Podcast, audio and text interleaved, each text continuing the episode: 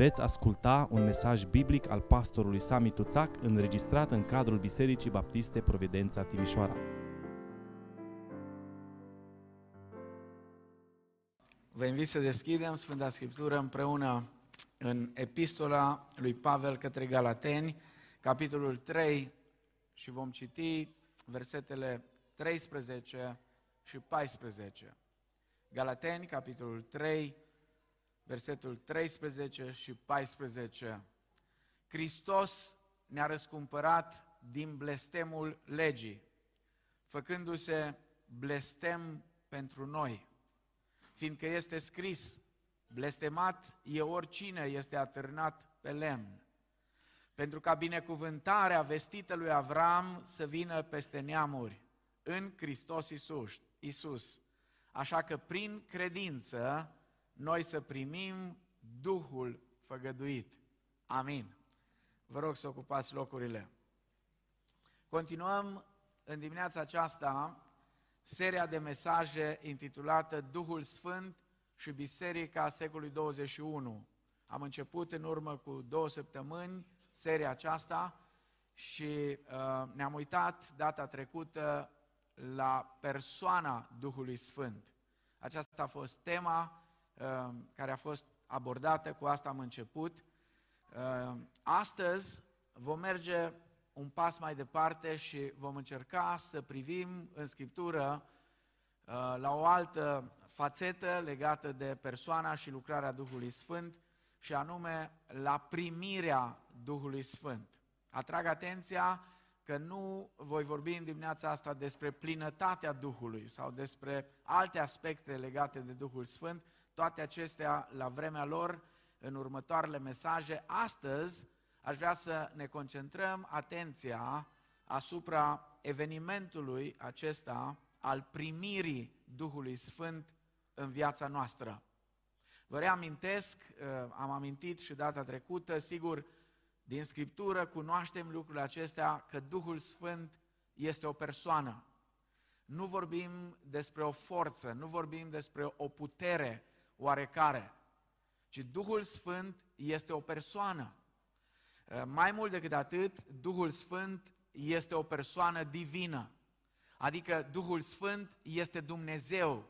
La fel cum Tatăl este Dumnezeu, la fel cum Fiul este Dumnezeu, Duhul Sfânt este Dumnezeu de asemenea. Ca urmare a acestui adevăr, întrucât Duhul Sfânt este o persoană și este o persoană divină, noi avem, putem avea părtășie personală cu El. Putem avea, putem intra într-o relație directă cu El. Această părtășie cu Duhul Sfânt are un moment inițial, atunci când noi primim pe Duhul și când Duhul, în suveranitatea Lui divină, decide să vină și să locuiască în viața noastră. Când vorbim despre persoana și lucrarea Duhului Sfânt, ne aflăm mereu între două abordări extreme, care nu sunt sănătoase nici una, nici cealaltă. Am încercat să explic asta în primul mesaj. Există o abordare în care pur și simplu persoana și lucrarea Duhului Sfânt este ignorată. Se vorbește foarte puțin despre lucrarea Duhului Sfânt, și atunci când se vorbește, se încearcă doar a se demonstra ce este greșit în unii care exagerează în cealaltă extremă. Dincolo este extrema uh, celor care toată ziua vorbesc numai despre asta, uh, care uh, nu au altceva de, de spus decât Duhul le-a vorbit, Duhul a făcut, Duhul m-a trimis acolo, Duhul dincolo, tot felul de, de lucruri din acestea. Pe de altă parte, trebuie să vă atrag atenția că moștenirea noastră baptistă din România n-a avut întotdeauna cele mai bune și cele mai biblice și mai sănătoase abordări cu privire la persoana și lucrarea Duhului Sfânt. În momentul în care au venit provocările din partea mișcărilor penticostale sau carismatice, nu întotdeauna răspunsul care s-a dat a fost cel mai adecvat. Uh, uneori uh, nu s-a făcut altceva decât uh, s-au limitat cei dinaintea noastră la a uh, respinge uh, lucrările pe care le pretindeau ceilalți. Unele dintre ele, desigur, erau uh, cel puțin ciudate, dar niciodată, vă atrag atenția, niciodată să nu vă grăbiți să judecați lucruri care nu le înțelegeți. Niciodată. Și una din durerile mele mari, am spus-o și o repet și o să o spun până când poate undeva se va înțelege, este că și în generația aceasta, unii predicatori, chiar unii tineri și buni, ă, încearcă să repete, din răsputeri încearcă să repete greșelile înaintașilor noștri. Vreau să vă spun, când mișcarea baptistă a început în România, în Transilvania și în Banat, a fost o mișcare de foc, o mișcare de forță, o mișcare care a cuprins tot Banatul și Ardealul și au fost sate întregi, orașe care s-au întors la Domnul, au fost oameni, în, în, în câțiva zeci de ani s-au umplut Transilvania de biserici și undeva ceva s-a întâmplat și lucrurile au început să stagneze. A existat o mișcare de trezire în mijlocul bisericilor baptiste, n-avea nimic de a face cu mișcarea penticostală sau cu alte mișcări carismatice, nici nu se știa de mișcările carismatice de atunci. Mișcarea aceasta de trezire a început în rândul bisericilor baptiste maghiare din județul Bihor, apoi a trecut la bisericile românești și apoi în Sălaj și în alte județe. Și uh, bisericile au fost din nou înviorate și mișcarea aceasta Uh, uh, apoi, sigur, mișcarea aceasta a întărit biserica și bisericile baptiste de atunci. Apoi a fost uh, o mișcare pe care Dumnezeu a făcut-o prin fratele Liviu Olah. Unii ați auzit de el, unii l-am cunoscut. Am avut bucuria când eram copil să-l cunosc.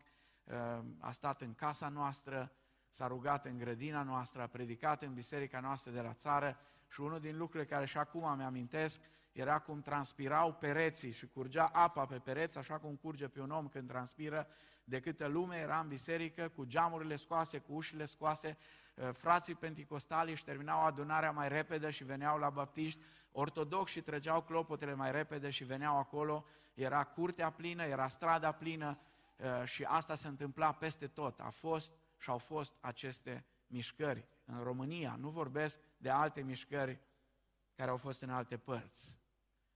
Din păcate, unii dintre voi n-ați avut ocazia să trăiți vreodată astfel de mișcări ale Duhului și uneori s-ar putea să vi se pară ciudat.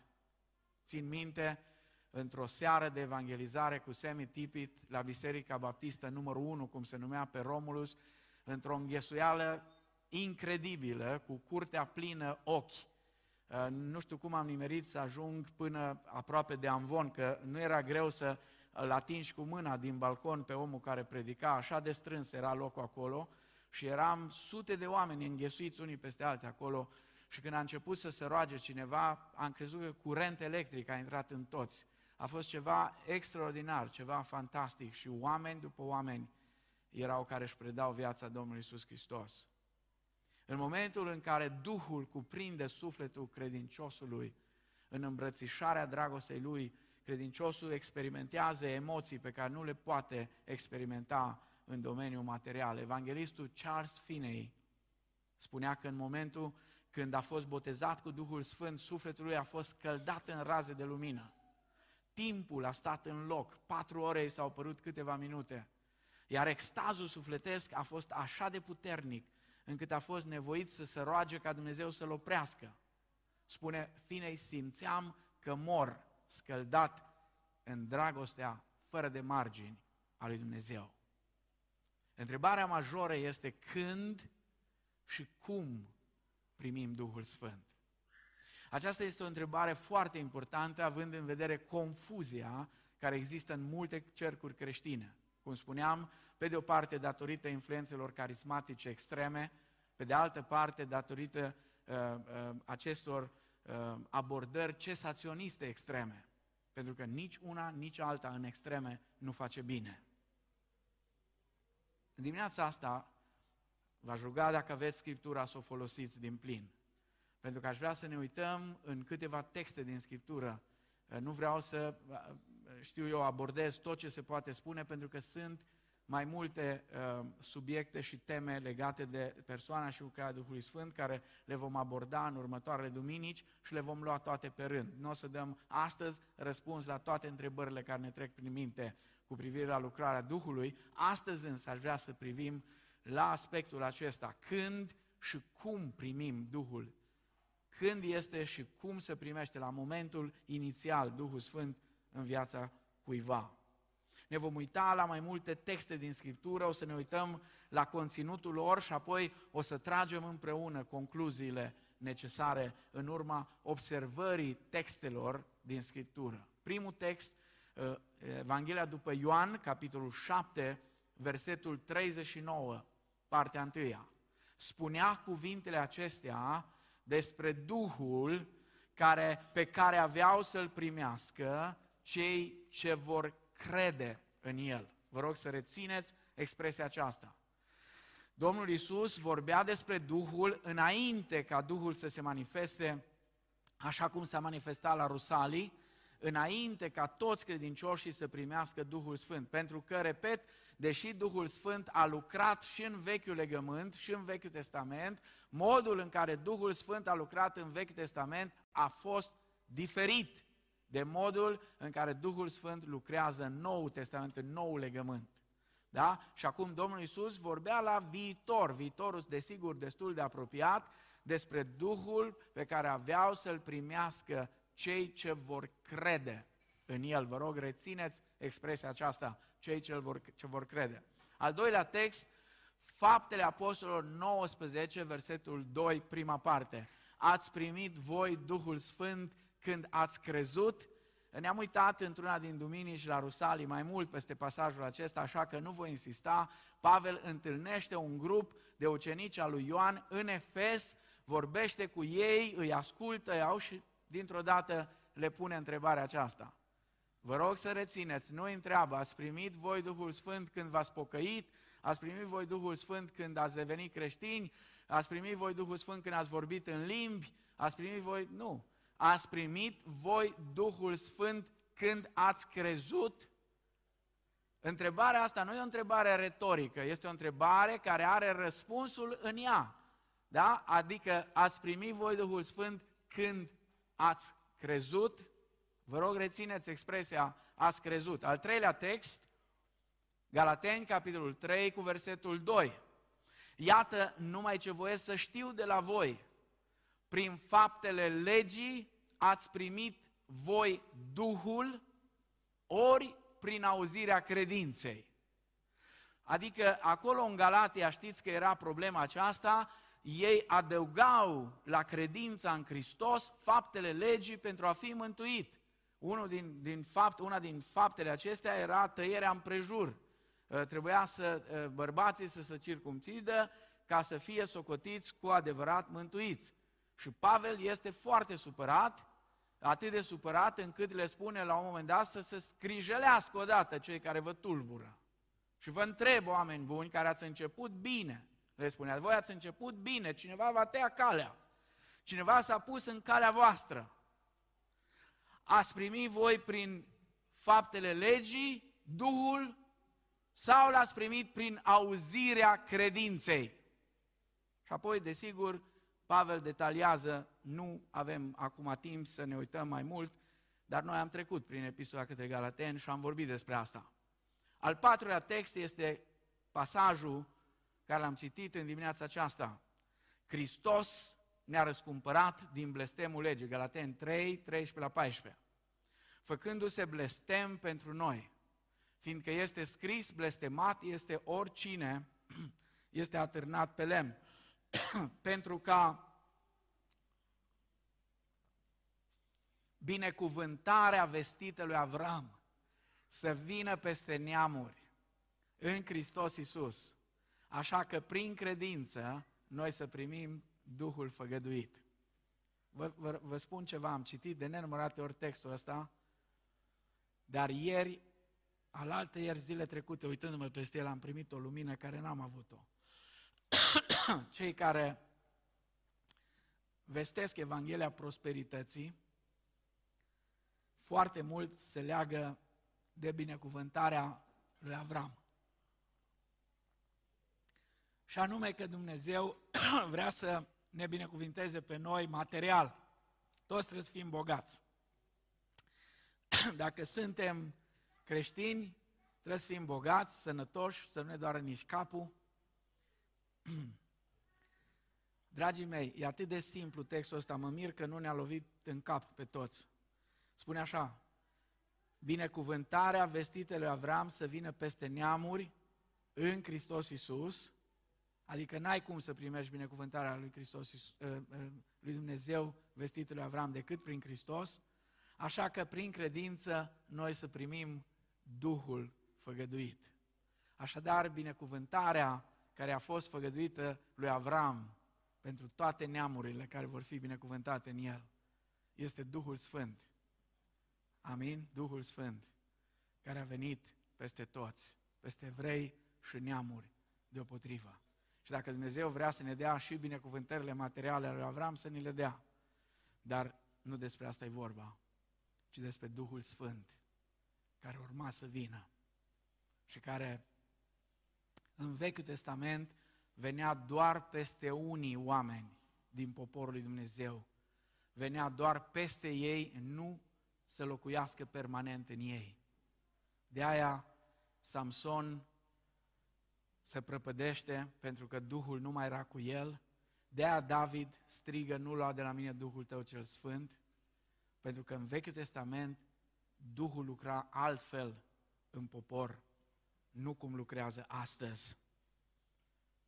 Un alt text, al cincilea text, Efeseni, capitolul 1, cu versetul 13.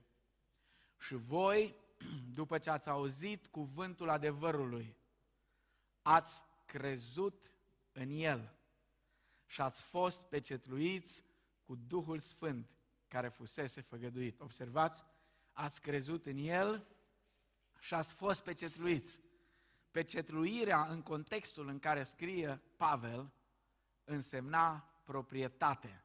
De la momentul acesta, de când ați primit Duhul Sfânt și ați fost pecetluiți cu Duhul Sfânt, Dumnezeu spune, sunteți proprietatea mea, sunteți ai mei. Amin? Ar trebui să fie o mare încurajare pentru noi.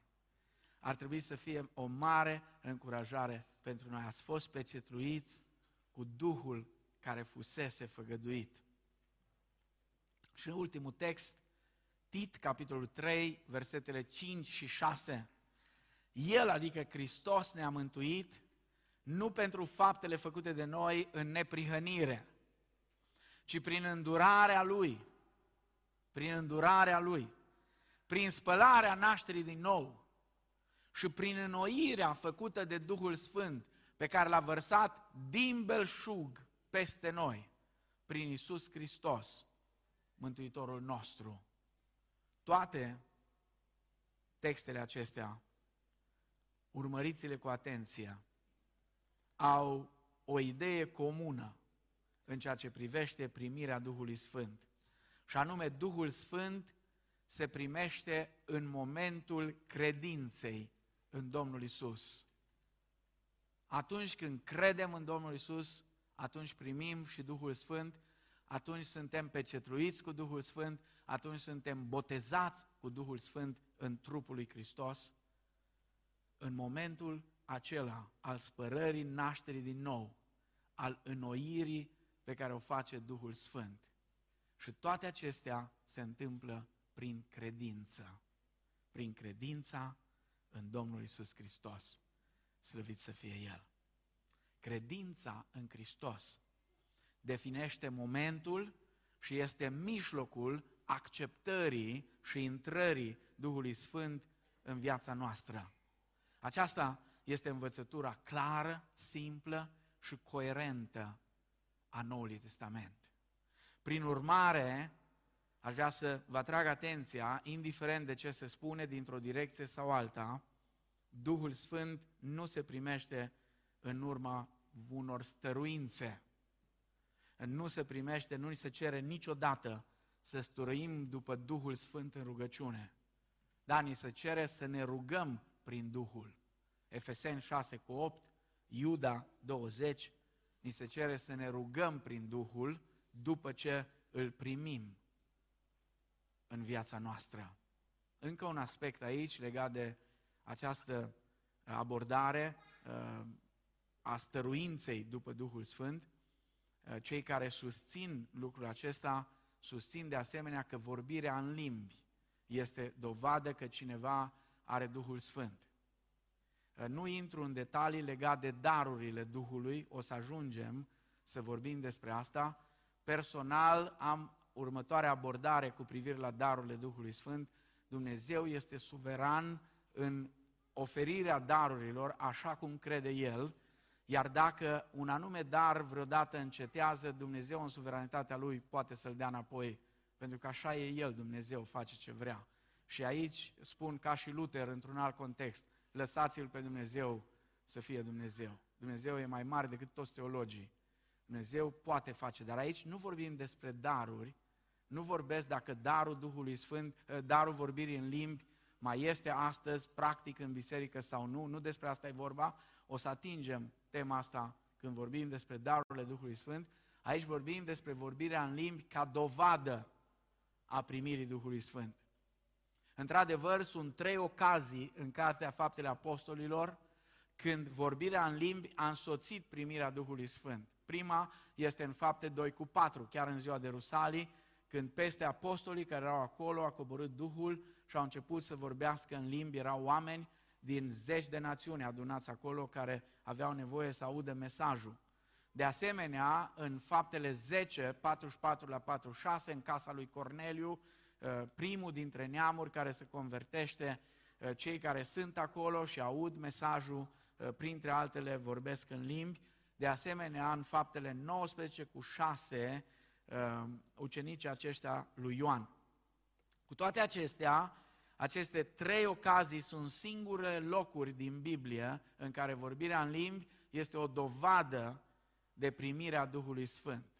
De-a lungul cărții Faptele Apostolilor, mii de oameni au crezut în Domnul Isus și nu se spune nimic despre vorbirea în lor în limbi. De exemplu, Faptele 2 cu 41 și apoi vă puteți uita în Faptele Apostolilor, uh, așa cum se derulează cartea, Faptele 8 de la 5 la 25, apoi Faptele 16 de la 31 la 34, Faptele 21 la 20, uh, dar mă întorc la Faptele 2 cu 41, cei ce au primit propovăduirea lui au fost botezați și în ziua aceea la numărul ucenicilor s-au adaus aproape 3000 de suflete. Acum, totuși, de ce a fost vorbirea în limbi, dovada Duhului Sfânt în aceste trei pasaje uh, care sunt amintite în uh, Cartea Faptele Apostolilor.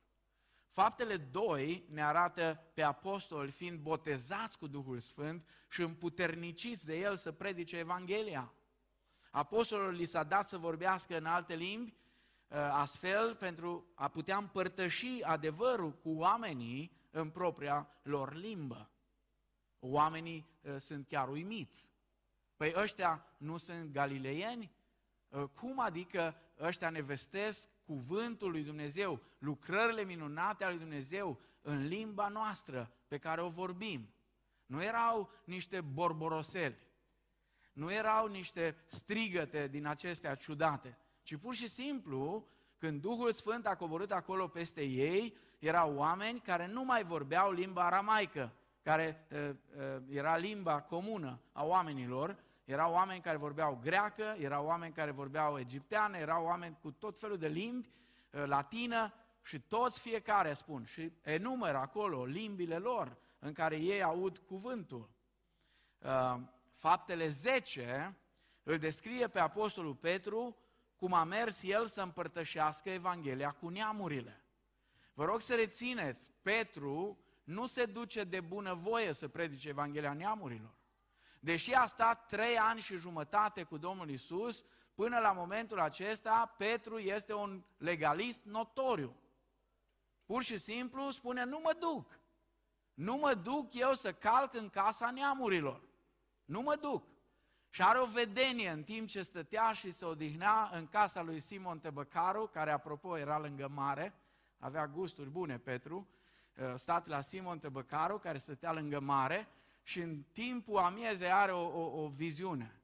Și coboară uh, o față de masă cu tot felul de, de uh, orătănii și spurcăciuni după uh, concepția lor evrească și Dumnezeu îi spune, Petre, taie și mănâncă, nu mă ating de așa ceva, Doamne. Nu mă ating, în viața mea n-am făcut așa ceva. De trei ori.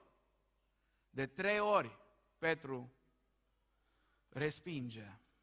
Totdeauna m-a uimit lucrul acesta.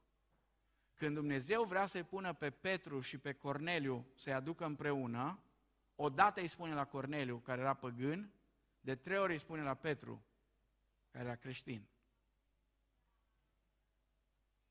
Ar trebui, eh, marți seara am avut o întâlnire cu păstorii din comunitatea baptistă Constanța și eh, tema eh, care am abordat-o a fost despre sarcina supremă pe care biserica o are, aceea de a evangeliza întreaga lume. Și am abordat acest aspect.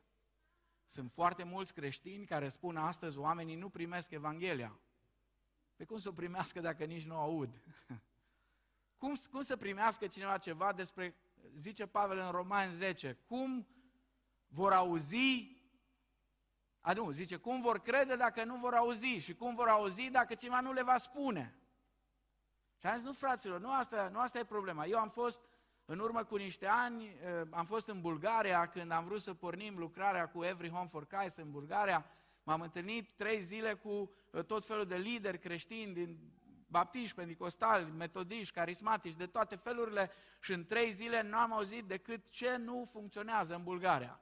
Asta nu merge, asta nu merge, asta nu merge, asta nu merge, asta nu merge. Am plecat foarte dezamăgit de la întâlnirile alea de acolo. Totuși, unul dintre ei, Ivo Constantinov, pe care îl cunoșteam mai de mult, mi-a zis, bă, e un băiat aici, uh, stă undeva în centru Bulgariei, e căsătorit cu o româncă, uh, du-te la el, poate că ăsta o să fie gata să se implice. Și într-adevăr, așa a și fost. Problema, să știți, nu e întotdeauna că oamenii ar respinge mesajul. Problema este că trebuie cineva să îl ducă întâi, după aia vedem dacă îl primesc sau îl resping. Așa numai să spui că, uite, oamenii îl resping, dar rețineți, de trei ori Dumnezeu îi spune lui Petru până îl convinge. Lui Corneliu doar o dată. Acum, Petru și alții din anturajul lui, din, din secolul primar, evrei fiind, cu greu ar fi acceptat neamurile în biserică. Foarte greu. Să Dumnezeu a lăsat ca neamurile să vorbească în limbi pentru a demonstra că au primit același Duh pe care și apostolii l-au primit. Dacă o să vă uitați în faptele 10, de la 44 la 47, în timp ce Petru vorbea încă, în timp ce Petru le predica, cu Duhul Sfânt a venit asupra tuturor care au auzit cuvântul. Și credincioșii aceia circumciși care au venit cu Petru au fost uimiți să vadă că darul Duhului Sfânt a fost turnat chiar și peste neamuri. Căci îi auzeau vorbind, spune în limbi, și lăudând pe Dumnezeu. Atunci Petru a zis, se poate oare opri apa ca să nu fie botezați aceștia care au primit Duhul Sfânt ca și noi? Adică ce au observat ei? Dumnezeu nu mai face nicio diferență între neamuri și evrei. Așa am primit noi, așa au primit și ei. Înseamnă că nu mai trebuie să fim două grupuri separate, ci trebuie să fim un singur grup. Pentru că asta e frumusețea bisericii și a veacului Harului și a Evangheliei. Nu mai există, din doi a făcut unul. Nu mai există separarea dintre iudei și neamuri. Da? Ci suntem una în Biserica lui Hristos. Vorbirea în limbi însă nu este nicăieri prezentată ca ceva pe care toți creștinii trebuie să se aștepte să o primească atunci când îl primesc pe Domnul Isus ca Hristos ca Mântuitor și prin urmare sunt botezați cu Duhul Sfânt. De fapt, din toate relatările de convertire din Nou Testament, numai acestea care le-am amintit menționează vorbirea în limbi în contextul acesta.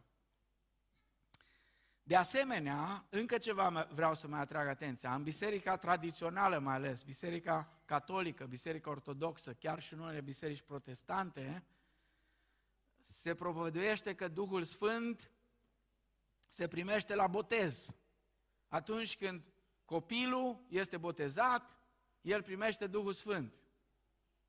Sau unii spun atunci când pune mâinile peste ei, primesc Duhul Sfânt. Duhul Sfânt nu se primește nici prin punerea mâinilor, nici la botez, ci clar și explicit Scriptura spune că Duhul Sfânt se primește prin credința în Domnul Isus Hristos. Să nu ne lăsăm amăgiți de oameni care învață altfel, care iau texte, le scot din context și care nu au o învățătură biblică coerentă și clară cu privire la ceea ce spune Scriptura legat de primirea Duhului Sfânt. Acum câteva concluzii și apoi vom încheia cu o aplicație personală și practică. Câteva concluzii. Când începe Duhul Sfânt să lucreze în inima celui credincios? Foarte interesant, dacă ne uităm cu atenție la textele Scripturii, vom vedea că Duhul Sfânt începe să lucreze în viața cuiva care primește cuvântul și de aici e atât de importantă rugăciunea noastră pentru cei care merg să vestească Evanghelia. Chiar înainte de primirea cuvântului, Duhul Sfânt începe să lucreze și să pregătească inima. 1 Tesaloniceni 1 cu 6. Și voi înși vă ați călcat pe urmele mele și pe urmele Domnului, întrucât ați primit cuvântul în multe necazuri cu bucuria care vine de la Duhul Sfânt. Duhul Sfânt este cel care dă bucuria primirii cuvântului. Cum vine Duhul Sfânt în cel credincios? Am arătat-o din textele acestea prin credință. Spunea cuvintele acestea, Ioan 7 cu 39, repet, spunea cuvintele acestea despre Duhul pe care aveau să-l primească cei ce vor crede în El. Când vine Duhul Sfânt? Atunci când credem cuvântul adevărului. Și voi, după ce ați auzit cuvântul adevărului, Evanghelia mântuirii voastre, ați crezut în El și ați fost pecetluiți cu Duhul Sfânt care fusese făgăduit. De unde vine Duhul Sfânt? Vine de la Dumnezeu. El purcede de la Tatăl, ne spune Domnul Isus în Evanghelia după Ioan. Iar Apostolul Pavel, în 1 Corinteni 6 cu 19, spune, nu știți că trupul vostru este templul Duhului Sfânt care, în, uh, care locuiește în voi și pe care l-ați primit de la Dumnezeu și că voi nu sunteți ai voștri. O altă chestiune care aș vrea să o reținem, cât timp stă Duhul Sfânt în cel credincios. Pentru că, vă spuneam, în Vechiul Testament era o tragedie în viața oamenilor lui Dumnezeu când Duhul Sfânt îi părăsea. Cât timp stă Duhul Sfânt în credincios? Scriptura ne spune că până în ziua răscumpărării. Până în ziua răscumpărării. Efeseni 4 cu 30. Să nu întristați pe Duhul Sfânt al lui Dumnezeu, prin care ați fost pecetruiți pentru ziua răscumpărării. Unde locuiește Duhul Sfânt? Textul ce l-am citit din Corinteni ne spune foarte clar. Duhul Sfânt locuiește în trupurile noastre. Trupurile noastre sunt templul Duhului Sfânt. Care este semnul, totuși, care este semnul primirii Duhului Sfânt? Semnul primirii Duhului Sfânt este că omul devine duhovnicesc. Când cineva primește Duhul Sfânt, nu mai este firesc, este duhovnicesc. Romani 8 cu 9. Voi însă nu mai sunteți pământești sau firești, ci duhovnicești. Dacă Duhul lui Dumnezeu locuiește în adevăr în voi. Ăsta e semnul. Dacă Duhul Sfânt locuiește cu adevărat în tine sau în mine, eu sau tu, noi suntem persoane duhovnicești. Că dacă n-are cineva Duhul lui Hristos, nu este a lui. Vă rog să fim foarte atenți. Pavel leagă foarte strâns primirea lui Hristos și a Duhului Sfânt. Dacă cineva n-are Duhul Sfânt, nu este a lui Hristos. N-are Duhul Sfânt, n-a crezut în Hristos. Înțelegeți? A crezut în Hristos, are Duhul Sfânt. Ăsta este semnul. Omul devine duhovnicesc. Cum mărturisește omul că a primit Duhul Sfânt? Dacă Duhul Sfânt a început să lucreze în viața cuiva, omul a început să creadă, cum mărturisește asta? Se botează. Se botează, se va boteza. Se va boteza. Cel care este cu adevărat credincios se va boteza. Faptele 10 cu 47, se poate opri apa ca să nu fie botezați aceștia care au primit Duhul Sfânt ca și noi. Și încă ceva. De ce am primit Duhul Sfânt? Ca să cunoaștem și să înțelegem lucrurile lui Dumnezeu, pentru că altfel nu am fi capabili să le înțelegem. 1 Corinteni, capitolul 2, cu versetul 12. Și noi n-am primit Duhul lumii, ci Duhul care vine de la Dumnezeu, ca să putem cunoaște lucrurile pe care ni le-a dat Dumnezeu prin harul său. Haideți să vă explic ceva. Cineva, unii dintre noi pricepe mai greu, pentru că am crescut într-un context evanghelic. De mici ni s-a pus Scriptura în mână și unele lucruri am început să le înțelegem, dar nu toate. Dar închipuiți-vă că n-ați avut niciodată o Biblie și cineva vă dă Biblia și începe să citiți și vi se pare că e ceva de neînțeles. Și așa este. Pentru că lucrurile lui Dumnezeu trebuie judecate duhovnicește. Dar în momentul în care ucenicii au avut această experiență, spune Scriptura în câteva rânduri că nu pricepeau ce le spunea Isus. Și Domnul Isus le spune, când va veni Duhul adevărului, El vă va aminti toate lucrurile care eu vi le-am spus și le veți înțelege. În momentul în care ți-ai pus credința în Hristos și ai fost născut din nou și Duhul Sfânt a venit în viața ta, citești Scriptura cu alți ochi. Și ți se pare, măi, da, stai puțin. Până acum n-am înțeles, acum e totul clar.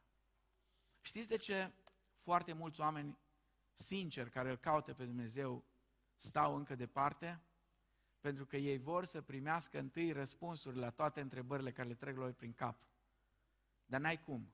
Pentru că și dacă ți-ar răspunde cineva la 10.000 de întrebări, ți-ar veni alte 10.000.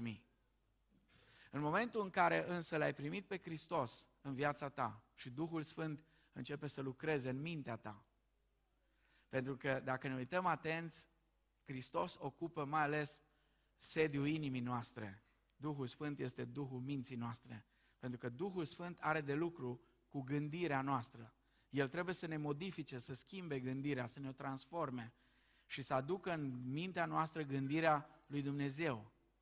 Și atunci când l-am primit pe Hristos și Duhul Sfânt a devenit Duhul minții noastre, atunci răspunsurile la întrebări încep să apară de la sine. Noi înșine le găsim. De aia în creștinism noi nu avem guru. Noi în creștinism nu avem inițiați. Noi în creștinism, creștinismul uh, adevărat nu are, uh, știu eu, mergem uh, la sora nu știu care sau la frate nu știu care, că e vas de lucrare. Nu, în, în Biserica lui Hristos toți sunt vase de lucrare. Toți. Toți. Toți cei care au primit Duhul Sfânt. Da, sigur, Dumnezeu se folosește de unii oameni maturi în credință să ajute pe alții să crească, dar nu în sensul în care, măi, dacă uh, trebuie să iau o decizie, trebuie guru să-mi spună ce am de făcut. La ce școală mă duc, cu cine mă mărit, cu cine mă însor, cu ce fac cu aia, cu aia, cu aia. Mergem la sora cu tare, să adună nu știu unde. Total inadecvat cu Scriptura și cu ceea ce înseamnă creștinismul. Seamănă mai mult a obscurantism, a păgânism, a tot ce vreți, dar nu a creștinism. Creștinismul are de face cu deschiderea minții, nu cu blocaje și cu uh, chestiuni din astea. Dar rețineți, vă rog, mai ales că unii sunteți foarte tineri și eu vă înțeleg că aveți felurite întrebări. Foarte multe întrebări vă trec prin minte. Primești răspunsul la întrebări în momentul când l-ai primit pe Hristos și începi să judeci duhovnicește, nu te aștepta că le primești toate deodată. Eu am întrebări la care încă n-am primit răspunsul. Dar pe zi ce trece, uh, crescând în, în credință și în maturitate, încep să pricep tot mai mult anumite lucruri. Și cred că fiecare care experimentează această umblare cu Domnul trece prin aceleași situații. Acum, dați-mi voie să închei într-o notă foarte practică și personală. Dacă vrei să cunoști, sigur, dacă ai Duhul Sfânt în viața ta, trebuie să te întrebi la modul foarte serios. Am crezut eu concret și complet în Domnul Isus Hristos? Asta e prima întrebare. Am crezut eu concret și complet în Domnul Isus? A doua, mi-am pus eu toată încrederea în El pentru mântuirea mea în urma auzirii cuvântului? Adică 100% în mântuirea mea mă bazez pe El și nu pe mine, pe harul Lui și nu pe faptele bune care eu le-aș face sau le-aș făcut.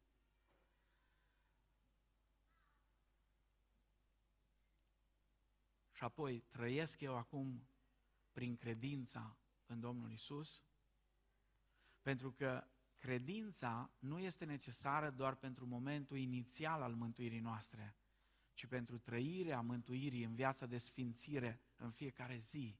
Noi trăim prin credință, nu prin vedere, nu prin simțuri, deși simțurile, emoțiile își au rolul lor, uneori te simți atât de depravat, atât de jos căzut, atât de vai și amar te socotești. Dar prin credință știi că ești copilul lui Dumnezeu. Uneori simți că nu poți merge mai departe, dar credința este cea care iarăși te ridică. Era o, o poezie veche, nu ești învins cât timp credința nu ți-ai schimbat și nu te-ai stins, credința iarăși te ridică. Poți fi căzut, dar nu învins. Dacă poți spune da la toate întrebările acestea, dacă poți spune da, eu am avut o zi în care la modul concret și complet mi-am pus credința în Domnul Isus Hristos. Dacă poți spune da, eu mi-am pus toată încrederea în El pentru mântuirea mea, în harul Lui, în bunătatea Lui, în dragostea Lui. Dacă poți spune, da, eu acum trăiesc prin credința în Domnul Isus Hristos, atunci ai Duhul Sfânt în viața ta. Nu căuta alte emoții, nu căuta alte dovezi. Repet, nu vorbesc aici despre plinătatea Duhului Sfânt. Vom vorbi despre asta.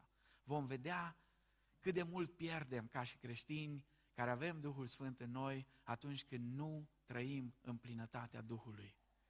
Și cât de binecuvântați putem fi, lăsând ca Duhul să ne copleșească viețile și să ajungem să spunem ca și finei, simțeam că mor în îmbrățișarea dragostei lui Dumnezeu. Dar asta e altceva. Eu vorbesc acum despre momentul acela inițial al venirii Duhului în viața noastră. Dacă poți răspunde da la întrebările care le-am pus mai înainte, atunci cu siguranță Duhul Sfânt este în viața ta. Nu pentru că ți-o spun eu, ci pentru că așa spune Scriptura. Și dincolo de ce spun unii teologi sau alți teologi sau eu știu ce învățători, pentru mine cel mai important este ce spune Scriptura. Însă dacă n-ai crezut în Hristos din toată inima ta, dacă nu ți-ai pus încrederea în El pentru aici și pentru veșnicie, dacă niciodată nu ți-ai dat cu totul viața Lui, poți să fii religios. Poți să fii religios. Să știți, religia este unul din cele mai perverse lucruri care pot să împiedice pe un om să fie cu adevărat credincios. În același timp, religia, ea în sine, e neutră. În același timp, religia trăită în adevărul ei așa cum ar trebui, în, în, în, în virtutea ceea ce Hristos ne-a dat și ne dă, uh, poate să fie ceva fantastic. Însă dacă n-ai crezut în Hristos, poți să fii religios, poți să practici anumite ritualuri, le poți învăța, le poți imita. De aia unii au ajuns să se imite unii pe alții a auzit bolborosind pe unul niște cuvinte, a început și el să bolborosească și să spună, gata, am Duhul Sfânt, că am bolborosit și eu. Nu așa funcționează lucrurile. Dacă n-ai crezut în Hristos, poți să practici ce ritualuri vrei. Poți să fii cât ai vrea să fii de religios. Nu ai Duhul Sfânt. Iar dacă nu ai Duhul Sfânt, nu ești al lui Hristos. Pentru că dacă n-are cineva Duhul lui Hristos, nu este al lui. Punct. Și de aici încolo nu am niciun fel de comentariu. Îndemnul meu în dimineața asta pentru noi toți este să ne punem toată credința în Hristos. Și dacă cumva nu ți-ai pus până acum încrederea în El, puneți încrederea în El și prin credință vei primi Duhul Sfânt, care va face tot ceea ce trebuie în viața ta. Te va naște din nou, te va schimba, te va face cu adevărat un copil al lui Dumnezeu. Amin.